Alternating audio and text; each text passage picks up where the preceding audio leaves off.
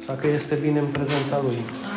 Amin. acum înțelegem de ce Biblia spune mă bucur cu cei ce îmi spun haidem la casa Domnului. De ce? Pentru că un loc mai minunat duminica ca și casa Domnului nu există. Și casa Domnului nu face referire la niște stâlpi și la niște bolțari, ci tocmai la ceea ce spunea și sora Lidia, la oamenii ăștia minunați care sunteți voi.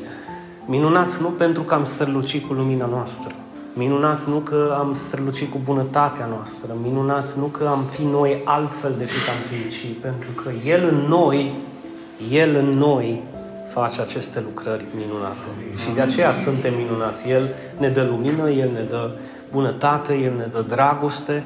Știți voi, toate darurile bune care vin de la El, care vin de la El. Așa că îl slăvesc pe Dumnezeu astăzi și îl binecuvântez. Pe de altă parte, cer binecuvântarea Lui peste Sara, am înțeles că a plecat în tabără să o protejeze Dumnezeu. La fel cerem binecuvântarea Ta peste Fane. Amin. Amin, Pleacă în Germania în delegație astăzi, se întoarce peste două săptămâni. Domnul să-l păzească și pe el la plecare și la, la venire.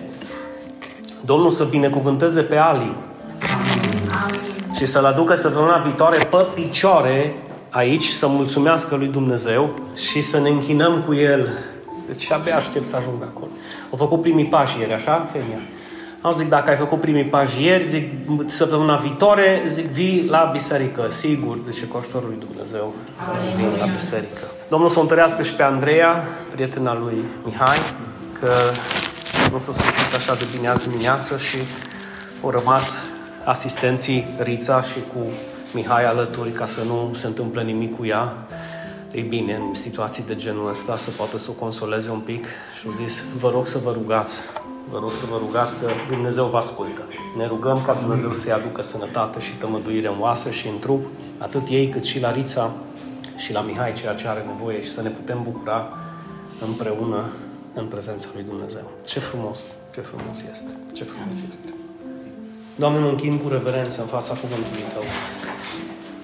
Și vreau să spun, precum Apostolul Petru, unde, unde să fugim și unde să ne ducem.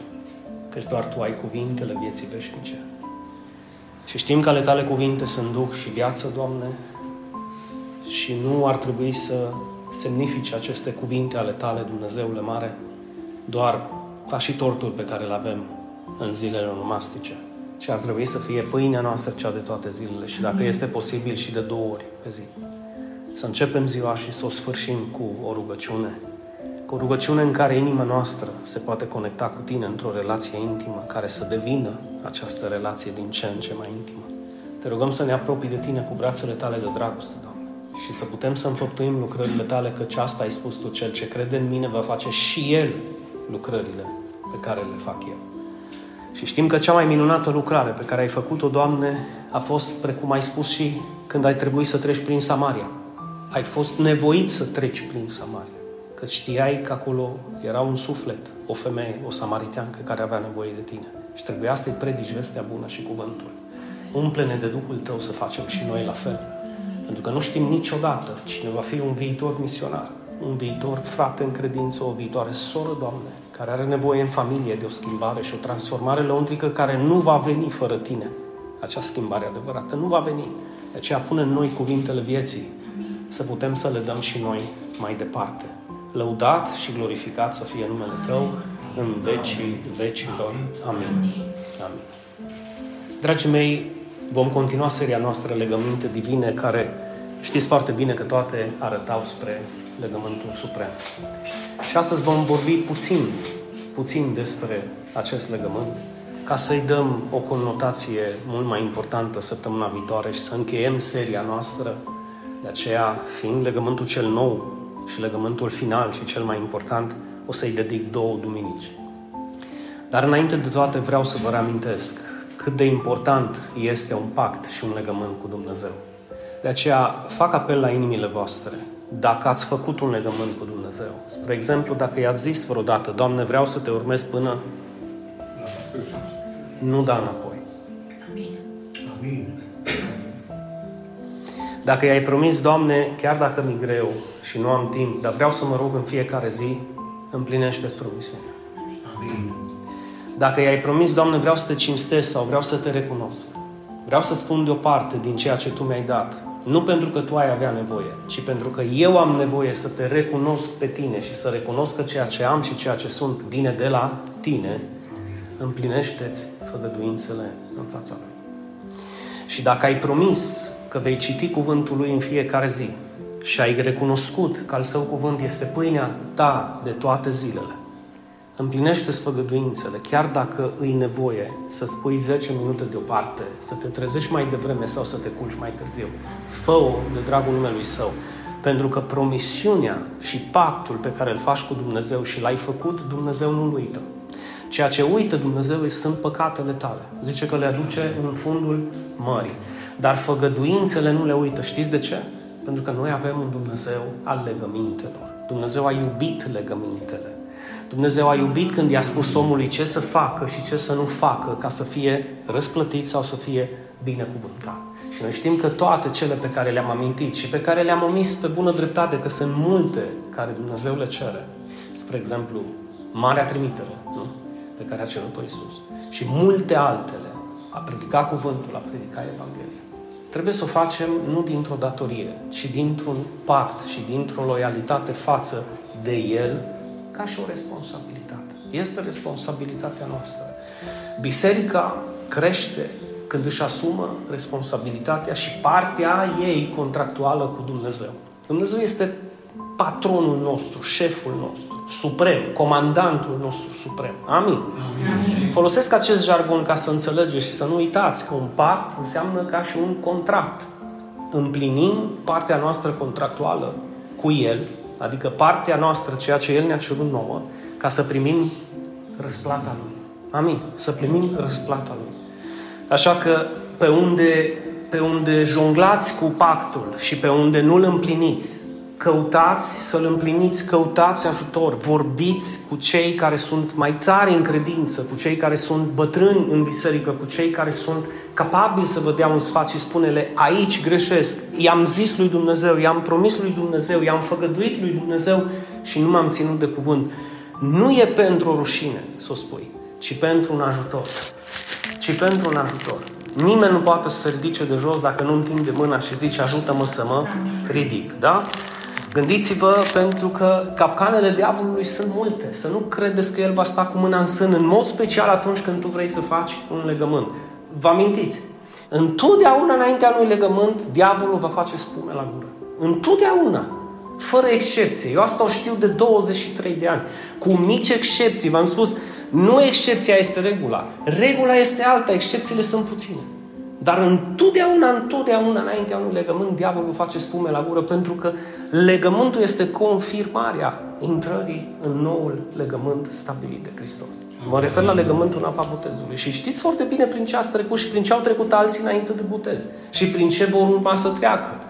Ori ispite, ori păcate, ori probleme, ori ruperea contractului, ori chiar nu mai viu la biserică, nu mai fac îndăcare, asumarea aceea a rebeliunii pe față. Dar până la urmă, dacă tu îți împlinești partea contractuală cu smerenie, să știi că Dumnezeu te va onora și te va binecuvânta. Te va onora și te va binecuvânta.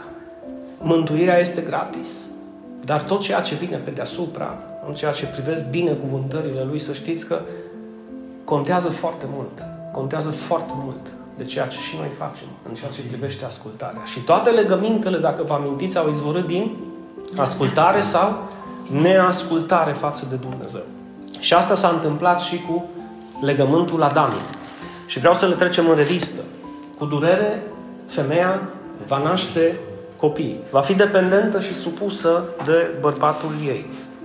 Oamenii își vor câștiga hrana cu trudă și sudoare și pământul rămâne sub blestem. Vă amintiți? Dumnezeu se întoarce către Adam și zice, pentru că ai ascultat de femeia ta, Pământul va fi blestemat din această cauză. Cu sudoare îți vei, îți vei lua hrana și apoi să nu-mi spui, mă și marchizul când îți 35 de grade și trebuie să sapti în grădină, că ardei buni și doblecei iară, ai și ce bun o foieri. Da, da, să-i semeni, să-i sapi, să-i uzi, să-i culegi, îi trudă. Nu poți să te duci în grădină să zici, hai, prin puterea Domnului, creșteți nu crește. Trebuie să faci să foarte... Vrei răsplată și recoltă? Amin. Mă înțelegeți ce zic? Dacă nu duce la grădină, nu sămâna nu face nimic și zic, hai, crește, că eu cred în puterea lui Dumnezeu. Eu îl cred pe Dumnezeu că El face să crească.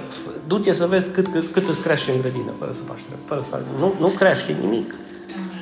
Acum, că e posibil pe pământ, fără să facă nimeni nimic, să facă Dumnezeu o minune ca să-și arete slava, da, dar nu lua încă o dată excepția asta ca fiind regulă. Că nu e regulă. Semeni, culegi. Nu semeni, nu culegi. Semeni, uz, îngrijești cu trudă, culegi mai mult. Oamenii vor trăi în necas și vor sfârși în moarte. E destul să dai un click pe CNN sau pe programele de știri să vezi ce se întâmplă în fiecare zi. Storci televizorul la știri, iasă sânge, sânge, sânge. Vestea bună care era? Chiar în mijlocul acestei sentințe, Dumnezeu zice, dar voi pune dușmănie între tine și între ea, între femeie, între sămânța ei și sămânța ta. Iar sămânța femeii, aici e părerea mea și am spus-o și o repet. Aici Dumnezeu însuși, Creatorul, și-a anunțat vestea bună și Evanghelia. Că asta e o Evanghelie. Adică s-a folosit diavolul de răutatea lui și de perversitatea lui și de înșelătoria lui să poată să-i înșele pe oameni, va veni din sămânța femeii cineva, Dumnezeu știa cine deja, și va zdrobi capul șarpelui, nu oamenii, sămânța femeii. La cine se referă? La Isus Hristos. Pe urmă am vorbit de următorul pact, că știți ce s-a întâmplat? Oamenii, după cădere, au fost dați afară din Eden, s-au înmulțit odată cu înmulțirea, s-a înmulțit și păcatul. Se mulțesc oamenii, se mulțește păcatul și se mulțește așa de tare, dragii mei, încât știți ce s-a întâmplat. Dumnezeu a ajuns să zică literalmente, și am pus aici în Geneza 6 cu 7, îi voi șterge de pe fața pământului. Pe cine? Și pe oamenii pe care i-am creat, și animalele, și târătoarele, și păsările cerului, căci îmi pare rău că i-am făcut. Vă dați seama unde a ajuns răutatea oamenilor? Să-i pare lui Dumnezeu rău Că zice că Dumnezeu este dragoste pură. Să fie numai dragoste pură. Nu mai are niciun atribut, nu este și drept, nu este și sfânt. Nu poate să ajungă și răbdarea lui la final când tot o întinde unde nu trebuie și zice hai încoace, nu că mă duc, hai încoace, nu cât ține jocul ăsta? Ori te lasă, deci corda se întinde și te lasă și când te lasă de la vântul ăla cum tu te tragi tăvăluc, ori te tragi odată înapoi la el de te zguduie, de să se zguduie încheieturile în tine. Numai așa se poate. Numai așa se poate. Și Isus spune înainte de a pleca la cer, într-una dintre învățăturile Lui, despre revenirea Lui, că vremurile vor fi deci când Fiul omului va reveni, El a dat un indiciu. Trebuie să te uiți un pic ce s-a întâmplat pe vremea lui Noi. Pe vremea lui Noi să cumpăra și să vindea cum nu s-o cumpăra și nu s-o vândut niciodată se împreunau cum nu trebuie, bărbați cu bărbați, femei cu femei, orgiile erau la ordinea zilei din cauza asta și din cauza păcatelor, divorțului era de nedescris și Iisus dă acest indiciu. Am putea face o aplicare al cuvântului pe care l-a rostit Dumnezeu aici în Geneza 6 cu 7, că atunci când va veni sfârșitul, este pentru că Dumnezeu va avea același gând. Bă, îmi pare rău că i-am creat pe oamenii ăștia. Că mă uit și chiar dacă a făcut un reset, am făcut un, o restartare a calculatorului, a omenirii cu potopul, ăștia iar au ajuns ca pe vremea lui Noe. Dar dacă vă uitați un pic, acum s-au ajuns mai rău. În acest legământ Dumnezeu îi spune lui Noe ceea ce a spus și lui Adam și Eva. Fiți roditori și umpleți pământul. Vreau să vă bucurați de creația mea. Pe urmă le promite că nu va mai omorâ și nu va mai distruge pământul cu un alt potop, iar semnul acestui legământ știți care a fost, nu? Exact curcubeu. A zis, iată semnul legământului meu. Ori de câte ori îl văd, îmi amintesc, nu că ar fi uitat Dumnezeu. Era și noi, mai mult pentru noi, să ne amintim ce a făcut Dumnezeu. Pe urmă știți foarte bine, din Set, unul dintre copiii lui, Noe, ajunge să aibă Terach, a șaptea generație, Terach îl naște pe Avram și Dumnezeu îl cheamă pe Avram și face un legământ cu el. În primul rând, legământul cu Avram era că el va fi prosper, el va fi binecuvântat și va fi o binecuvântare pentru alții, iar urmașii lui vor fi ca și stele de pe cer. Pe urmă face un legământ cu familia lui Avram, dacă vă amintiți, că va fi, va forma un popor deosebit dintre cele 12 seminții a lui Iacov, da? Și va ajunge să moștenească Canaanul, adică pământul făgăduinței, pe vecie, nu doar pentru o mică perioadă de timp. Legământul cu Avram este în aceste trei dimensiuni, da? Cu Avram, cu familia lui Avram și cu familiile pământului, adică cu poporul lui Israel. Dumnezeu spune că va fi sursa binecuvântării pentru toate neamurile. Deci din Israel va ieși binecuvântarea pentru toate neamurile. Din Israel lumea va primi revelația despre Dumnezeul cel atotputernic, Dumnezeul adevărat, Creatorul cerurilor și al pământului. Tot prin Israel, dacă vă amintiți, au vorbit profeții și ne-au folosit Scriptura, adică Dumnezeu a inspirat cuvântul său prin Scripturi. Și tot prin Israel ni se va naște nouă Mesia, cel mult așteptat și care știm că a venit. Pe urmă, Dumnezeu îl cheamă pe Moise. Și îl cheamă pe Moise deoarece iară poporul s-a mulțit, păcatele au ajuns până la cer, în loc de răsplată au primit condamnare și iată erau în sclavie în Egipt. Dumnezeu îi zice lui Moise, du-te și scoate poporul de acolo. Ei bine, să duce, faraon se opune, știți foarte bine că cedează după cele 10 plăgi, mai ales după ultima, când îi moare fiul. Se umple de dâcă, Faraon merge după Moise, îl găsește la Marea Roșie, aceștia trec pe uscat prin Marea Roșie, Dumnezeu deschide apele, îl folosește pe Moise, deschide apele și ăștia în spate zic, păi cum o trecut ei, mergem și noi și apele se închid la loc. Rătăcesc după aceea prin deșert, ajung la Sinai, acolo poporul nu se mai plângea de carne, că s-au fost săturat de carne, că mâncaseră prepelițe de le au ieșit pe urechi, că tot mană, mană, mană, că tot mai bine era în Egipt. Adică poporului îi plăcea să rămână sclav, dar să aibă papa. Înțelegeți? Adică nu contează că în Egipt noi mâncam carne cu, știi, tot mană din cer, tot mană din cer. Eta Dumnezeu îi trimitea spre un pământ al făgăduiței din care literalmente curgea lapte și miere. Și ei se gândeau la Egipt. Dacă stai să faci o aplicație cât se poate de sănătoasă din fiecare legământ, vedeți foarte bine că se întâmplă și astăzi. Te scoate Dumnezeu din Egipt, adică din sclavia păcatului. Și tu încă te gândești cu plăcere, ai înainte când. Înțelegeți? Și când ajung la Sinai, poporul nu mai era gândit la carne, ci era gândit la apă. Vroiau apă, apă. Și atunci Dumnezeu îi zice lui Moise, cheamă poporul, vorbește stâncii și stânca se va... Știți cine este stânca noastră, nu? Stânca va da apă. Cum o și Hristos, cine crede în mine, din interiorul lui vor izvorâi râuri de apă vie. Sunt unii teologi pe care i-am citit, care au spus că atunci Dumnezeu ar fi fost capabil să îl reveleze, să îl descopere pe Hristos în toată splendoarea lui. Prin această stâncă. Dar Moise, în loc să cheme poporul și să vorbească stâncii, el a chemat poporul, a certat poporul, o luat toiagul și o lovit stânca. Că până când mai stau cu voi? Acum puneți-vă și în situația lui Moise, să conduci un popor ca ăla. Când tu zici la stânga, ei zic la dreapta. Când le dai mană, ei zic prepelițe. După aia le dai prepelițe, zice, băi, prea mult, că nu e și pe la gură, dă o apă, apă minerală, nu vreți. Știi, gheață, pun în el. Ce să vă mai dau? Masaj să vă fac? Le creșteau sandalele în picioare, nimic nu era. Adică ei nu aveau în vedere că mergeau spre pământul făgăduinței, cum n-au mulți pocăiți astăzi. Că ei merg spre cer. Și merg și își târiesc picioarele după ei uitând să plânghe aia, să plânghe aia altă, să plânghe ăsta, să plânghe cealaltă. Doamne, e prea cald, vine ploaia, nu, no, bine că iară plouă. Nu putea să fie soare. Parcă într-o continuă, cum să zic, nemulțumire nemulțumire. Și uită că se duc spre pământul făgăduinței. Noi mergem spre Amin. pământul făgăduinței, spre țara promisă.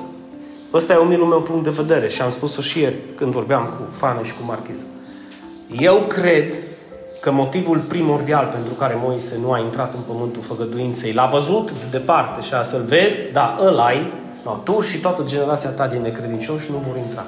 Și știți cine a intrat? Iosua și adevărata generație de aur, tinerii, tinerii, au intrat în pământul făgăduinței. Că ăștia nu l-au crezut. Ăștia la tineri, neavând atâta experiență în Egipt, au zis, au zis Dumnezeu, da, mergem. Mergem și îi învingem. Și acolo la Sinaii Dumnezeu le dă, dacă vă aduceți aminte, toate poruncile și întreaga lege. Nu doar cele 10 porunci pe care le avem noi agățate pe frigider sau în cameră sau în... Nu dacă vrei porunci și vrei să ții poruncile, sfatul meu este următorul. Le ții pe toate, pe toate 613. N-ai cum să ții una, două, trei sau cinci. Nu ai cum. Și amintiți-vă, în Roman capitolul 10, vorbeam ieri de Roman capitolul 10, zice Pavel în felul următor. Ce zice dreptatea? Ce zice Moise despre dreptatea care vine din, din lege? Cel ce ține legea sau cel ce împlinește sau înfăptuiește va fi găsit nevinovat sau îndreptățit în fața lui Dumnezeu. Dar ce spune dreptatea ce vine prin credință? Că dacă crezi în inima ta că Iisus Hristos a fost omorât pentru noi, a fost îngropat, a înviat în a treia zi și crezi că Dumnezeu l-a ridicat dintre cei morți și îl mărturisești cu gura ca Domn, tu ești mântuit.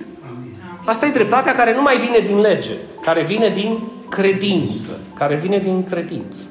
Mare atenție pentru că să faci un talmoș-balmoș cum oamenii nu cunosc, cum să zic, pactele și legămintele, le fac stilul ăla de oameni sau stilul ăla de proroci când zici ce îmi zice Domnul astăzi? Și Iuda a plecat și s-a spânzurat. Nu, stai un pic, nu, nu o zici Domnul astăzi. Și caută altceva. E ca la Loto Prono, ca și la Alba Neagra. Nu poți, mă, Domnule, să te apuci să vorbești. Hai să-i dau unui om un citat care îl găsesc eu pe acolo și îi dai un citat din legea lui Moise. Habar neavând pentru cine a fost dată, când a fost dată, scopul ei și cât a ținut. Pentru că au fost pacturi care au, au avut termen de valabilitate. Adică s-au concretizat în acea epocă. Nu mai sunt valabile pentru noi. Și trebuie să fim foarte, foarte atenți cu aceste lucruri. Că este scris, tot ce este scris pentru învățătura noastră e una, dar să aplici legea ca și cum ar fi pentru noi și dacă nu aplici, ești blestemat, mare, mare atenție. Mare, mare atenție. Și în mod special cu legea mozaică. De aceea Pavel a avut atâta de furcă cu galateni, că i-au numit și nesăbuiți, fermecați la cap, care au început în Duhul să creadă pe Hristos și au sfârșit în carne, că, mă, când ești o viață întreagă în lege, când ești o viață întreagă în tradițiile iudaice, și vine Pavel și zice, bă, n-ai cum să te îndreptățești în fața lui Dumnezeu prin lege. Și ăla crede și după aceea se întoarce iară, bă, e, n-am cum, dar e prea simplu. Doar să-L mărturisesc pe Hristos cu gura și nu mai ținem legile astea, e prea simplu. E prea simplu când iubești. Amin. Sau nu? Îi complicat când nu iubești. N-ați observat când faci pentru Dumnezeu ceva ce iubești, o faci cu? Plăcere. O faci cu plăcere. Timpul zboară. Să știți că eu de multe ori îmi pun telefonul aici nu doar să înregistrez pentru cei care sunt departe, ci de multe ori mai bag cu degetul să văd cât. Că timpul zboară. Când faci ceva cu drag, timpul zboară. Ei, dacă îmi faci ceva și nu faci cu drag, cum te apucă jalea, zici, nu au gătat ăsta să mă duc o dată acasă. Nu râdeți, că așa e. Tu la ai, Doamne, iară vorbește de nu știu ce. Pentru că e, e ca și cum mai mere la un lucru și nu iubești ceea ce faci. E povară, e sclavie. E sclavie. De aceea, într-o biserică, unul zice, eu e bine cu găta, Doamne, ajută, și ălalt zice, bă, dar numai atât au ținut. Și zici, cum numai atât, mă, că de Domn? A, zice, bă, dar au zburat timpul. Aș fi vrut să mai cum a fost azi. Eu nu mă ridicam, eu aș fi să mai cânte. Nu știu dacă ați, ați observat. Nu m-am ridicat azi, mă, poate mai așa de fain a fost și ultimul cântec, de laudă. Frumos, frumos, o simțit. E, e frumoasă trăirea cu Dumnezeu. E o plăcere să stai în prezența Lui. E o plăcere să stai sub aripile Lui. Nu. Și atunci Dumnezeu îi dă poporului întreaga lege da? și îi spune poporului să vină la ascultare și supunere. Iar în funcție de ascultare ei primesc sau nu binecuvântarea. Aici avem de învățat, Adi. Pentru că continuă această ascultare și în zilele noastre. Pentru că ascultarea de Dumnezeu este înțelepciune. Este înțelepciune. Pe urmă, pe urmă, mergem mai departe și ajungem la legământul cu David. Și în alte cuvinte îi arată, îi arată lui David, prin făgăduință, că se va naște, că se va naște un fiu al lui, că tronul lui va fi pe vecie. Tronul lui va fi pe vecie. Este un legământ care, cu toate că sunt foarte multe de spus despre David, foarte multe întâmplări, Dumnezeu l-a ales. Dumnezeu l-a ales. Așa cu bune și cu rele. Cum te-a ales pe tine. Să nu credeți că David a fost fără, fără păcat. Nu, David a comis foarte multe greșeli. Acum, ideea ei, dacă tu nu ai comis greșelile lui David, să nu încerci să le comiți. Să zici, nu, dacă l-a iertat Dumnezeu pe David, să mod să mă culc și eu cu cineva, că l-a iertat pe David și a fost ca să ajung să am inima lui Dumnezeu, trebuie și eu să...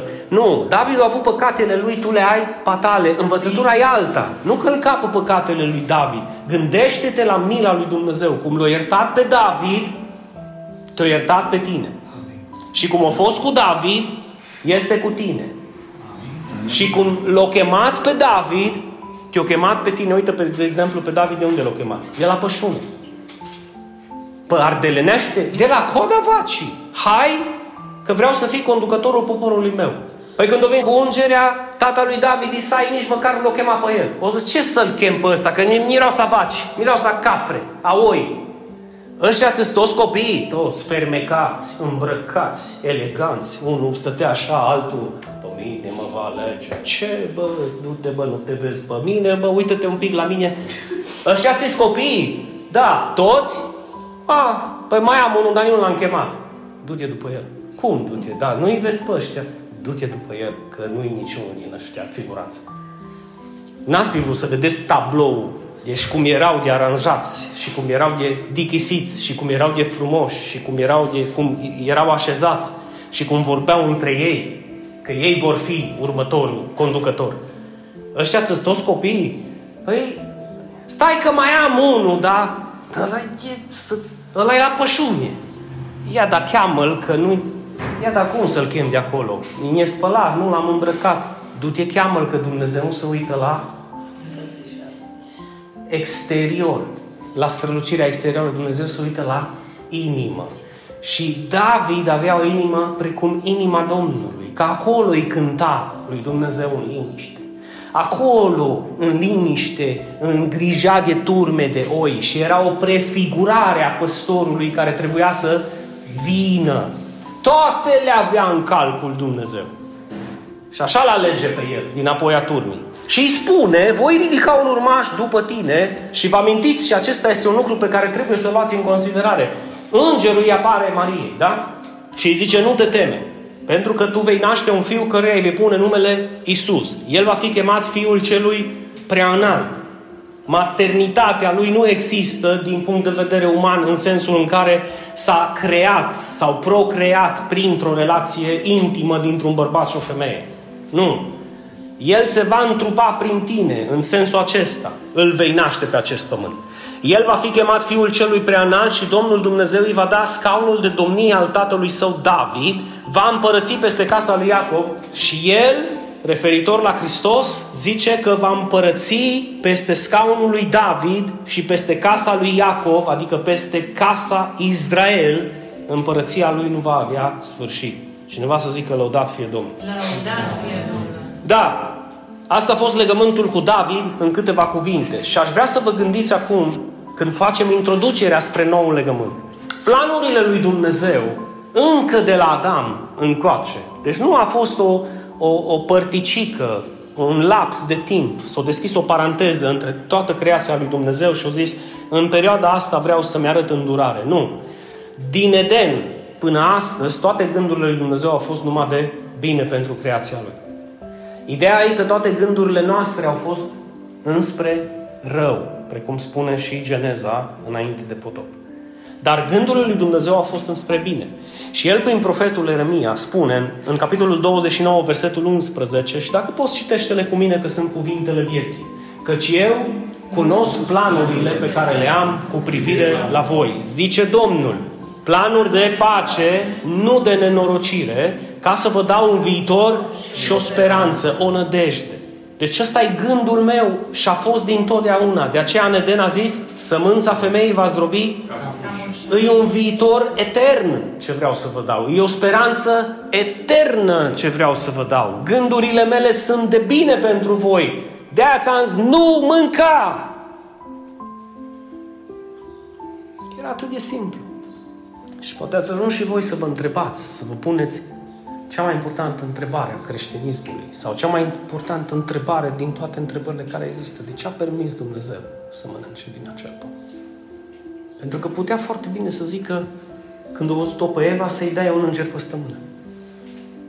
sau putea foarte bine să coboare în mijlocul între Eva și pom și să zică tu, ți-am să nu mănânci. Nu făcut. Și foarte mulți atei vin împotriva noastră spunând, ai văzut ce Dumnezeu?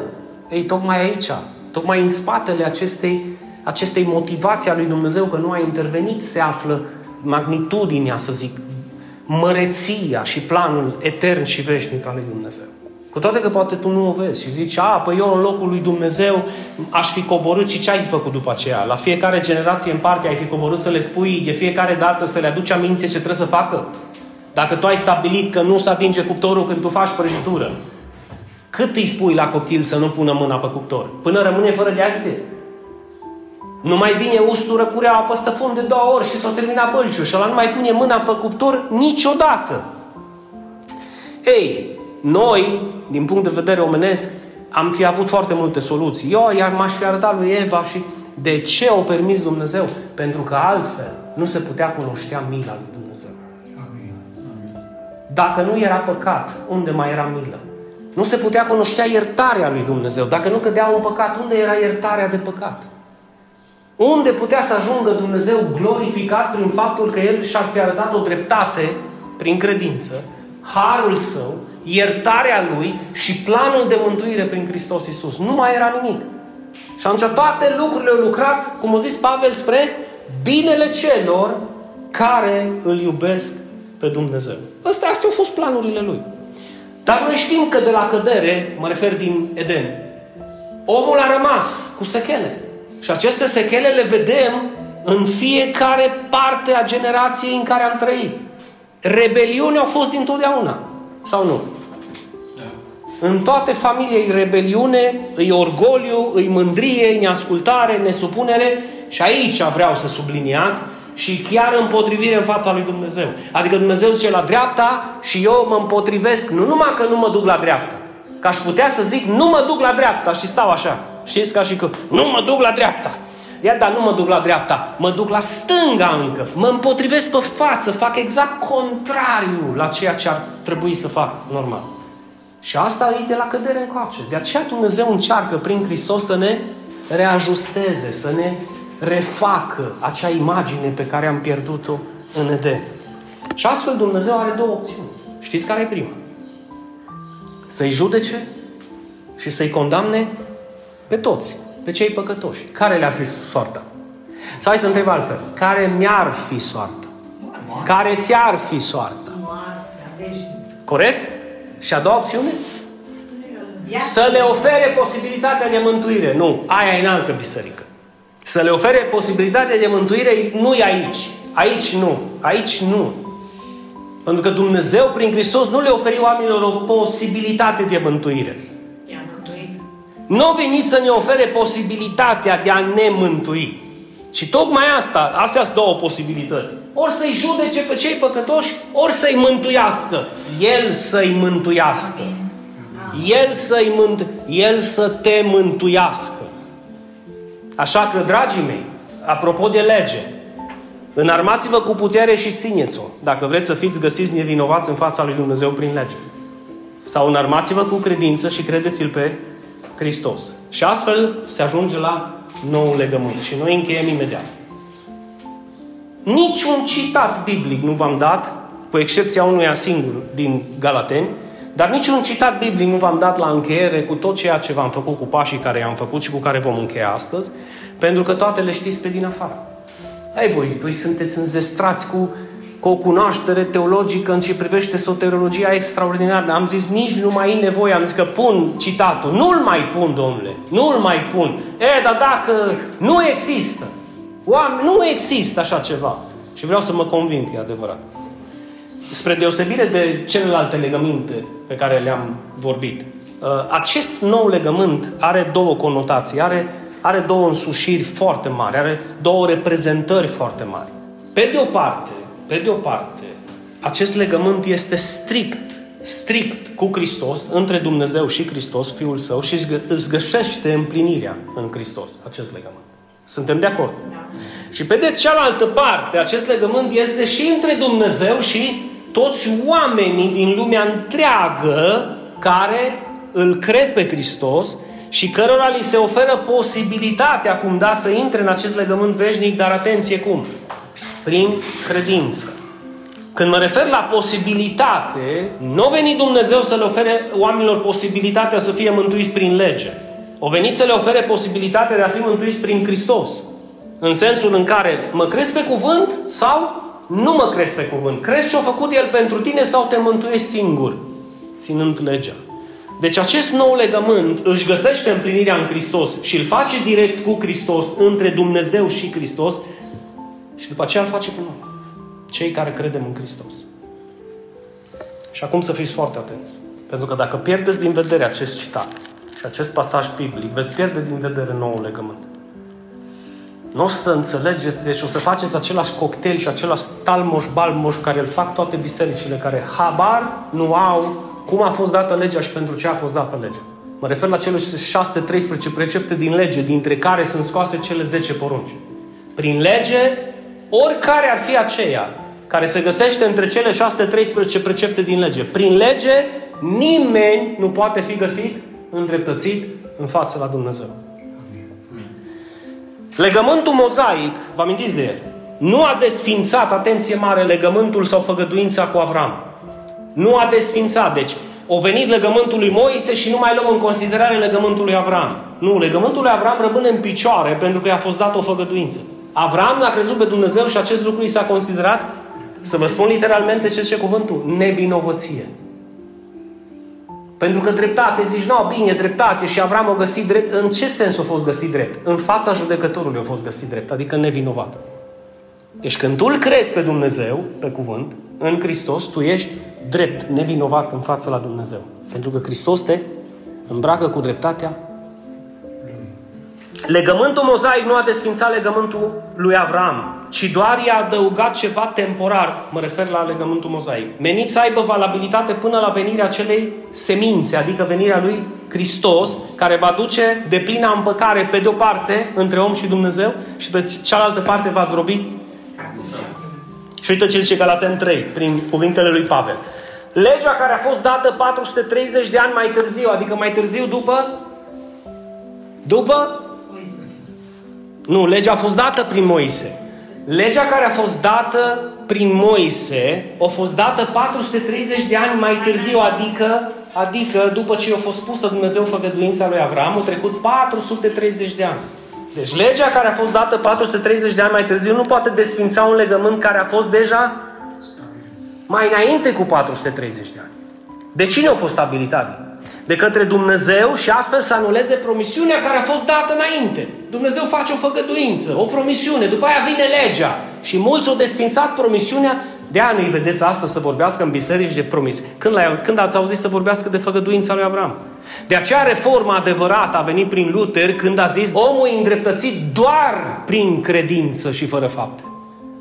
Pe urmă s-a ajuns la ceea ce credem și noi, omul este mântuit doar prin credință și fără fapte.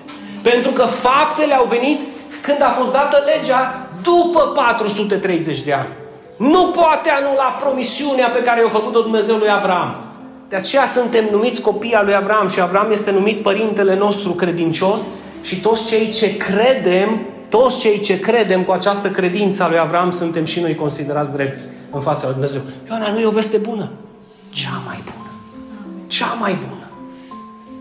Și de aceea zic să nu cumva să pierdeți din vedere acest lucru. Căci dacă moștenirea pe care i-a spus-o Dumnezeu lui Avram, moștenirea asta minunată, dacă este prin lege, atunci nu mai este promisiune. Tradus? Dacă mântuirea este prin lege, atunci nu mai este prin har. Căci dacă este prin har, nu mai este prin lege. Că legea cu harul nu are nimic de a face. Trebuie să te pui de acord. Îl cred pe Dumnezeu pe cuvânt sau nu-L cred pe Dumnezeu pe cuvânt. Și deschid o paranteză și o închid imediat. Omul regenerat, care îl crede cu adevărat pe Dumnezeu pe cuvânt, ăla nu o să se gândească primul, în primul rând la păcat când zice că e mântuit prin har și credință și fără fapte și că îi îndreptățit prin har și credință și fără fapte, primul lui gând este spre sfințire. Ăla e omul care îl crede cu adevărat pe Dumnezeu și regenerat la minte. Însă Dumnezeu i-a dăruit-o lui Avram prin promisiune. această moștenire. Atunci legea pentru ce este? Fiți atenți. Pentru ce este? Ea a fost adăugată pentru până când avea să vină sămânța căreia i-a fost făcută promisiunea. Și acum, dragii mei, cum poți intra în acest legământ? Că vorbim despre un legământ nou. În primul rând trebuie să crezi și să admiți că ești făcătos fără nicio posibilitate de mântuire. N-am cum, n-am cum să mă mântuiesc. Țin o lege, țin 5, țin, țin 10, dacă mi le aduc aminte, țin 300. N-am cum prin lege. Pentru că chiar dacă țin întreaga lege și greșesc într-una singură, voi fi condamnat de aceeași lege. Chiar și în tribunalele noastre, dacă ești șofer și dacă n-ai avut nicio abatere 30 de ani, 40 de ani și ai lovit un copil pe trecerea de pietoni, îți face dosar penal și te bagă la temniță. Nu poți să stai în fața judecătorului și să zici Domnul jude, dar eu n-am lovit pe nimeni timp de 30 de ani. Vă rog să luați în considerare. Nu ești aici, dragul meu, pentru că n-ai lovit pe nimeni. Ești aici pentru că ai lovit pe cineva. Deci în față la Dumnezeu, când vrei să fii socotit neprihănit prin lege, nu ți se va lua în considerare câte legi ai împlinit. Tradus, câte fapte bune ai făcut tu și cât de bun te crezi tu. Pentru că Dumnezeu va scoate dosarul cu faptele celelalte pe care nu le-ai făcut și le-ai omis și le puteai face și faptele celelalte pe care le-ai încălcat. Cum vei fi găsit în fața la Dumnezeu? Atunci admite că ești rău, ești păcătos, fără nicio posibilitate de mântuire. Că n-ai cum. Numărul 2. Cred că Dumnezeu este drept, dacă vreau să intru în acest legământ, și ca urmare trebuie să-l condamne pe cel păcătos. Pentru că astfel nu va fi un judecător drept. Mă, Dinu, ai greșit? Da, ești condamnat pentru ceea ce ai greșit. Pe bună dreptate. Nu te condamn pentru ceea ce n-ai greșit, te condamn pentru ceea ce ai greșit pentru că ești găsit vinovat. Și dacă eu nu te-aș condamna, n-aș fi un judecător drept. Gândiți-vă pentru cineva care face un abuz pentru un copil și zici, l-o iertați judecătorul. Ce judecător e ăla?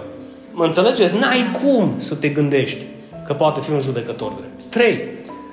Cred că Dumnezeu mă iubește și l-a dat pe Fiul Său ca jertfă pentru toate păcatele mele. Pentru toate păcatele mele. Pe urmă, cred că Hristos a plătit un preț pentru mine și acest preț este suficient pentru a satisface această dreptate a lui Dumnezeu. În ce sens? Dumnezeu continuă să fie drept deoarece cineva a murit pentru păcat. În momentul în care s-a condamnat păcatele dânsului, toate, și Dumnezeu a zis, ești găsit vinovat și pe bună dreptate, ești condamnat la moarte, deci trebuie să facă sentință. Așa atunci vine Isus și zice, ok, deci trebuie să moară cineva, da? Da. No. Eu iau păcatele lui și îi dau în schimb dreptatea mea. Tu te poți duce afară, drept, nevinovat, pentru că ți-am dat dreptatea mea și eu iau haina ta de vinovat și păcătos și mă duc la sentință. Înțelegeți? Dreptatea lui Dumnezeu a fost sau nu a fost satisfăcută? Pe deplin. Adică păcatul a fost condamnat în carne, în carnea în care a păcătuit. Cu toate că, între ghilimele, ne-a îmbrăcat Hristos în carnea Lui, în haina Lui și noi i-am dat carnea noastră păcătoasă ca să poată să o crucifice pe cruce. De aceea Pavel a strigat, nu mai trăiesc eu, ci Hristos trăiește, sunt răstignit împreună cu Hristos. Ce credeți că răstigne acolo? Păcatul ăla din carne. Amin. Da? Deci asta înseamnă dreptatea lui Dumnezeu satisfăcută prin prețul plătit de Hristos și faptul că prin, prin acest preț eu sunt eliberat din lanțurile blestemului și al morții, blestemului legii. Că nu mai stau să mă gândesc ce o zis Moise. De aceea Iisus la un moment dat zice, nu sunt eu cel care vă condamnă. Nu, predicatorul vostru, învățătorul vostru, Moise este cel ce vă condamnă, nu eu. Eu n-am venit să vă condamn, eu am venit să vă mântuiesc. Dar voi ați și uitat de legământul cu Avram. Voi ați uitat de făgăduința lui Dumnezeu. Voi ați uitat de promisiunile mele. Voi tot ceea ce vă aduceți aminte sunt niște rechizite, niște reguli, niște porunci pe care le țineți și și alea cum vă aduceți aminte. În funcție de la care vine în față. Astăzi citim legea lui Moise. Astăzi citim ce-o poruncit Dumnezeu în Eremia. Și să face cocktailul ăsta pe care îl vedem și noi astăzi pe toate rețelele de socializare. Ascultați ce zice Domnul. Bă, Tatăl, cui o zis Domnul? Și în ce ipostaz o zis Domnul? De-abia aștept să începem seminarul de omiletică și hermeneutică împreună. Ca să putem să înțelegem, să putem să înțelegem Scripturile, să putem să le înțelegem pentru că nu se înțeleg. Cred că acum aveți o claritate, să zic așa, mult mai mare în ce privesc legămintele, sau nu? Da. Sau transmis singur, nu? Nu, nu. Nu, e ok? Da? De? da? Deci, să mă elibereze din lanțurile blestemului și al morții a fost posibil doar prin prețul plătit de Hristos, atenție, nu prețul plătit de mine. El m-a eliberat din lanțurile blestemului și a morții. El m-a eliberat din închisoare. Nu eu m-am eliberat pe mine. Să nu pierdeți din vedere cazul cu judecătorul și cu lumea în care trăim. Nu ești condamnat pentru lucrurile bune care le-ai făcut. Pe bună dreptate, un judecător drept îți va deschide legea cu lucrurile în care ai greșit. Vinovat, plătești. Nevinovat, te duci liber acasă. Nu e nimeni nevinovat. Ați înțeles de ce mântuirea e prin har și credință? Nu e nimeni nevinovat. Numărul 5. Cred că prin credința în Isus am primit ce? Nu dreptatea mea, dreptatea lui Hristos, dreptatea lui Dumnezeu. Am fost îmbrăcat cu ea și acum cum sunt? Băi, și te întâlnești cu cineva și zici, băi, eu sunt nevinovat, du-te, bă, uite cât ești tu plin de orgoliu și mândrie. Mă, nu e orgoliu și nu e mândrie, e credință, mă, El îmi zice mie. Și când va veni El, zice Iisus, când va veni El, va dovedi lumea vinovată cu privire la păcat, va convinge lumea de păcat, pe ăștia care nu cred în mine. Și pe noi de dreptate. Nu o să-l convingă pe un pocăit de dreptate, că el e nevinovat. Că să ia după tot felul de bazme, bă, n-ai cum să susții tu că ești, ești tu nevinovat, mă, în sensul de a fi poziționat. Deci m-a luat Dumnezeu, vinovat, murdar, căpșălit, zdrobit și m-a îmbrăcat în haina lui Hristos și m-a poziționat într-o poziție de nevinovat. Deci eu sunt considerat de Dumnezeu, declarat de Dumnezeu, nevinovat. Nu ca aș fi, ci pentru că cineva mi-a luat sentința. Cineva mi-a plătit cauțiunea. Eu n-am făcut nimic. Aleluia. Nu ies din pușcărie afară zicând, a, eu sunt nevinovat. Nu, eu ies din pușcărie afară zicând, cineva a avut milă de mine și mi-a plătit cauțiunea să fiu liber. Și când tu afli prețul cauțiunii și zici, unde e cel care, știți cum? Ioan 9, când orbul încerca să-l caute, să vadă cine e Fiul omului. Crezi tu în Fiul omului și cine este acela să cred? Eu sunt. Cred, Doamne. Ia da, când tu ieși din pușcărie fericit și urli în turda și la familie că tu ești mântuit, că cineva te-a mântuit, la un moment dat te oprești și zici, unde-i? Unde-i cel care o, o plătit? Că a fost un preț mare. Și zici, păi nu-i mai. De ce? Păi tocmai ăsta a fost prețul. Unul dintre voi trebuia să plece. Unul dintre voi trebuia să moară. Unul dintre voi trebuia să sufere și la n-ai fost tu, ăsta e prețul. Și apoi tu ieși din pușcărie și primul gândi la păcat, oh, azi liber acum și nu mai pierd mântuirea, dă să sune, hai să ne zdrobim. Ăla nu e un om regenerat, ăla e un păcălici.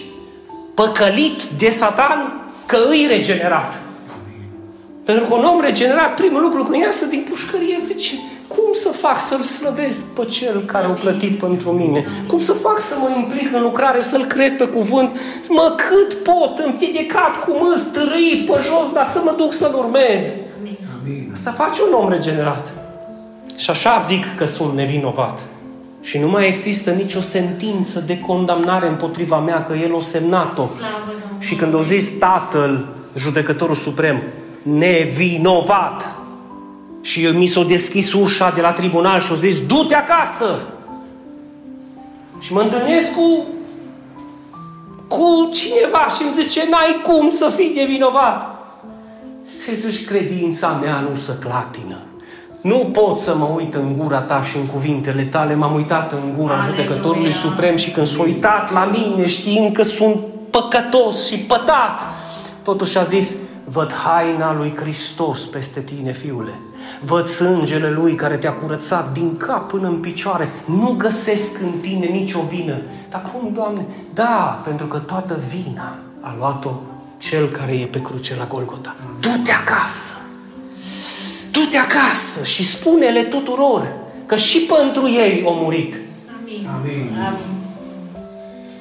Și aici, la judecată, nu vor intra doar cei care nu te vor asculta pe tine și nu-L vor crede pe Fiul meu. Aici, la judecată, ăștia vor veni. că la judecată nu vor mai veni nici tu, nici ai tăi, nici toți cei ce vor crede în mine. Amin. Punctul numărul 6. Cum intru în acest legământ, cred că El a zdrobit capul șarpelui. El este curcubeul păcii mele, adică liniștea mea. Nu va mai fi potop în viața mea niciodată. Tot El este odihna mea, nu-mi trebuie o zi de odihnă, sâmbătă. Mi-o pot lua miercuria. De fapt, mi-o iau în fiecare zi, că astăzi este ziua pe care El a făurit-o. Și astăzi mă odihnesc în El. Și El este pământul făgăduinței mele. Nu-mi trebuie un canaan specific într-o hartă. Pământul făgăduinței, familia mea, e biserica mea, e viața mea, e tot ceea ce a pus El în jurul meu. Într-un singur cuvânt este Hristos. Iar tronul lui Hristos și împărăția lui Hristos este veșnică. Nu se va sfârși niciodată.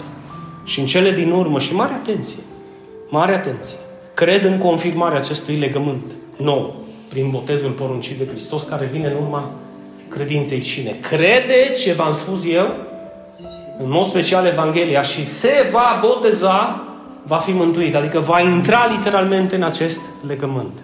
Și atunci botezul e condiția mântuirii? Nu. Credința în Hristos este condiția mântuirii. Dar credința în Hristos fără botez e doar o credință în Hristos din gură. Amin. Adică ori zic că îl cred pe Hristos și închei cu el un legământ, ori zic că îl cred pe Hristos și îmi văd de treaba mea. Pentru că legământul confirmat este ca și legământul pe care îl faci în căsnicie. Câți ani ai Cornelia lângă martiză? 46. Deci te duci către 50 de ani. Cu el. Și n-ați avut probleme niciodată. Dar nu ați așteptat să vă rezolvați problemele toate și după aceea să vă căsătoriți. Nu, nu. Care să vină așa. No. Vin, dacă și le rezolv. Atenție, vă rog, cei pretendenți la botez. Să-i pui partea asta la Paul când vine de la lucru. Deci n-ai cum să faci botezul la finalul vieții în speranța că atunci, da, de nu mai păcătuiești sau îți pui viața în rând. Nu, botezul se face la începutul vieții tale de creștin, ca să poți să-i zici, cu tine ajung acolo, chiar dacă e la bine și la greu, în probleme sau în bucurie, în deșert sau în pământ al făgăduinței, nu mă las de tine, de mâna ta mă țin și de cad știu că mâna ta mă târește și mă duc înainte și nu o să mă las. Pentru că vreau să fiu în legământul ăsta. Si o si, cum o zis Leo. Da sau da. Și numai așa pot intra cu adevărat. Exact ca și o căsnicie. Restul e uniune liberă. Este, restul e conveniu. Viu la biserică, nu viu. Îl ascult pe Dumnezeu, nu-l ascult. Îl dau mai departe, nu îl dau. Da, când vreau să mă căsătoresc, îi spun, Doamne, da, ea va fi soția mea până la moarte. Și la bine, și la greu, și nu mă mai despart de ea, chiar dacă am probleme. Nu voi face niciun pas înapoi. Și închem. În final, tot ce trebuie să mai faci de acum înainte este să-L crezi pe Hristos, din toată inima ta. Înseamnă să crezi cine este Hristos. Este Cel despre care Dumnezeu, când a făcut legământ cu David, a zis ce? El va avea scaunul de domnie în vecii vecilor. Împărăția lui nu va avea sfârșit. Eu voi ridica un urmaș a cărui împărăție nu va avea sfârșit niciodată. El este Cel care, dacă vă amintiți din făgăduința lui Avram, toți urmașii lui vor fi ca și stelele de pe cer. Vei fi, te vei surprinde în cel mai plăcut mod când vei ajunge în împărăția Lui să vezi câte, câte suflete au fost mântuite prin Hristos. Te vei surprinde. Apropo, Muriel a plecat să se întâlnească cu Billy al alter seară. Și mi-a trimis și Bon un mesaj și mi-a zis că acum se bucură lângă Billy și lângă Timothy. Și-au găsit în sfârșit dar zice, din nu vreau să zic că a plecat plină de pace. Ce frumos e când pleacă cineva cu Domnul. Zice, a plecat plină de pace și încrezătoare. Liniștită. Și Sean, fratele lui Shivon, copilul lui Billy, a comandat cartea de pe Amazon.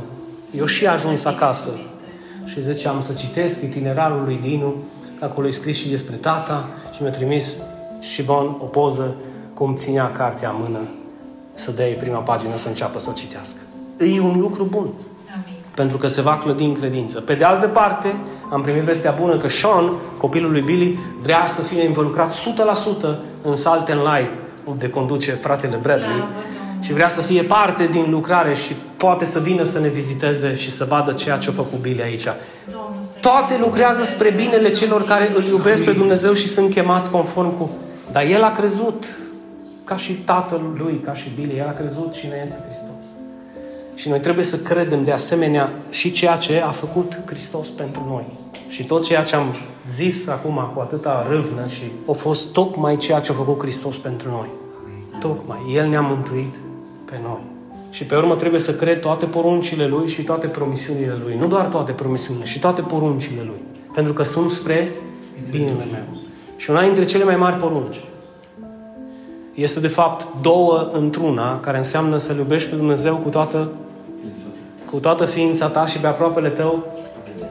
No, știți când împliniți aceste două porunci? Când Marea Trimitere va face parte din viața voastră. Adică mergeți, predicați Evanghelia, faceți ucenici din toate neamurile, cine crede se va boteza va fi mântuit. Nu există iubire față de Dumnezeu și față de aproapele tău fără împlinirea Marii Trimite. Nu există. Ăla e semnul și dovada că tu îl iubești pe Dumnezeu cu toată ființa ta și pe aproapele tău. Că dacă nu-L iubești pe Dumnezeu, nu e în considerare această mare trimitere. Și vă rog să vă treziți. Și să-i treziți pe cei de lângă voi. Care cred un bază că ei îl pot iubi pe Dumnezeu fără să împlinească Marea Trimitere. Sau îl pot iubi pe aproapele lor fără să le predice Evanghelia. Nu există. Este cea mai mare minciună a diavolului care poate să existe. Îl iubești pe Dumnezeu, ei în considerare ce a zis Hristos înainte să plece la cer. Zile și altora despre mine. Ca asta vreau să zică. Zile și altora ca o posibilitatea să intre în împărăție, cum a zis când nunta fiului de împărat. Fu și cheamă pe toți, că ăla are treabă, că ăla are business, că ăla și-a cumpărat teren, că ăla a murit nu știu cine, nu-i contează. Tu de la aia alți. Și cheamă-i să mi se umple casa. Așa că îl iubești pe Dumnezeu, ia în considerare ce a zis Isus. Îți iubește aproapele, predică Evanghelia. Că nu este nicio altă veste bună.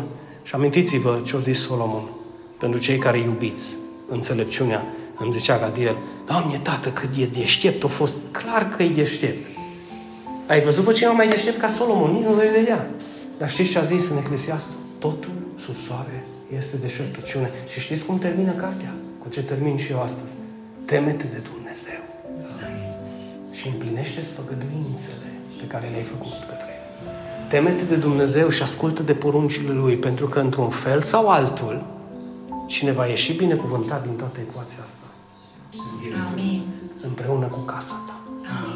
Amin. De aceea Pavel, când s-a uitat la temnicerul care a vrut să-și facă omor, și o ce trebuie să fac să fii mântuit? O zis, nu trebuie să faci nimic, că nu poți. Ia, dar eu am auzit că Moise, nu poți. Crede în Domnul Isus și vei fi mântuit tu și casa ta. Du-te acum acasă la ei tăi și spune-le. Dar dacă mă duc acum acasă, hai cu mine. Zice că s-a dus Pavel acasă, le-a predicat Evanghelia și celor din casa lor și s-au botezat Amin. Cu toții. Pentru că n-ai cum să aștepți. N-ai cum să aștepți în împlinirea unui legământ atât de mare. Și lista e destul de generoasă astăzi, anul acesta iar. Cred că am impresia că toți cei de pe listă vor face legământul anul acesta. Și eu mă da. bucur, mă bucur împreună cu cerul. Că nu predicăm în zadar. Că nu vestim în zadar. Că nu ne adunăm în zadar. Așa că înclinăm privirile noastre și spunem Dumnezeului nostru, Doamne, mulțumim pentru cuvântul Tău, Mulțumim pentru legământul Tău cel nou. Știm că astăzi nu am vorbit prea mult despre el pentru că sunt atâtea și atâtea de spus. Dar cred că suficient am vorbit, Doamne, pentru a ne da seama că gândurile Tale, planurile Tale, pentru noi, familiile noastre, biserica noastră, sunt doar de bine. Sunt de binecuvântare. Să ne dai acel viitor și acea nădejde și acea speranță care nu va muri niciodată că Tu vei fi cu noi până la sfârșit, că Tu nu ne vei lăsa din mâna Ta, că Tu ne-ai mântuit pe noi, Tu ai plătit prețul locul nostru. Și datorită jertfei Tale, noi astăzi putem să spunem, da, Doamne, suntem nevinovați, suntem mântuiți, suntem drepți în fața Ta, datorită numelui Fiului Tău, datorită jertfei sale și datorită planului Tău de mântuire. Zic a Lui să fie slava în biserică, astăzi, mâine și în ziua veșniciei. Doamne, îmbracă-ne cu putere să fim purtători ai acestui cuvânt, purtători ai acestei evanghelii, purtători ai acestei vești bune, să putem să o dăm mai departe celor pe care noi spunem că îi iubim cu atâta patos, pe cei din casa noastră, pe cei din anturajul nostru, pe cei din, din mijlocul nostru, Doamne. Să putem să le dăm mai departe această veste bună, ca și ei să guste și să vadă cât de bun este Domnul. Amin, amin. și amin.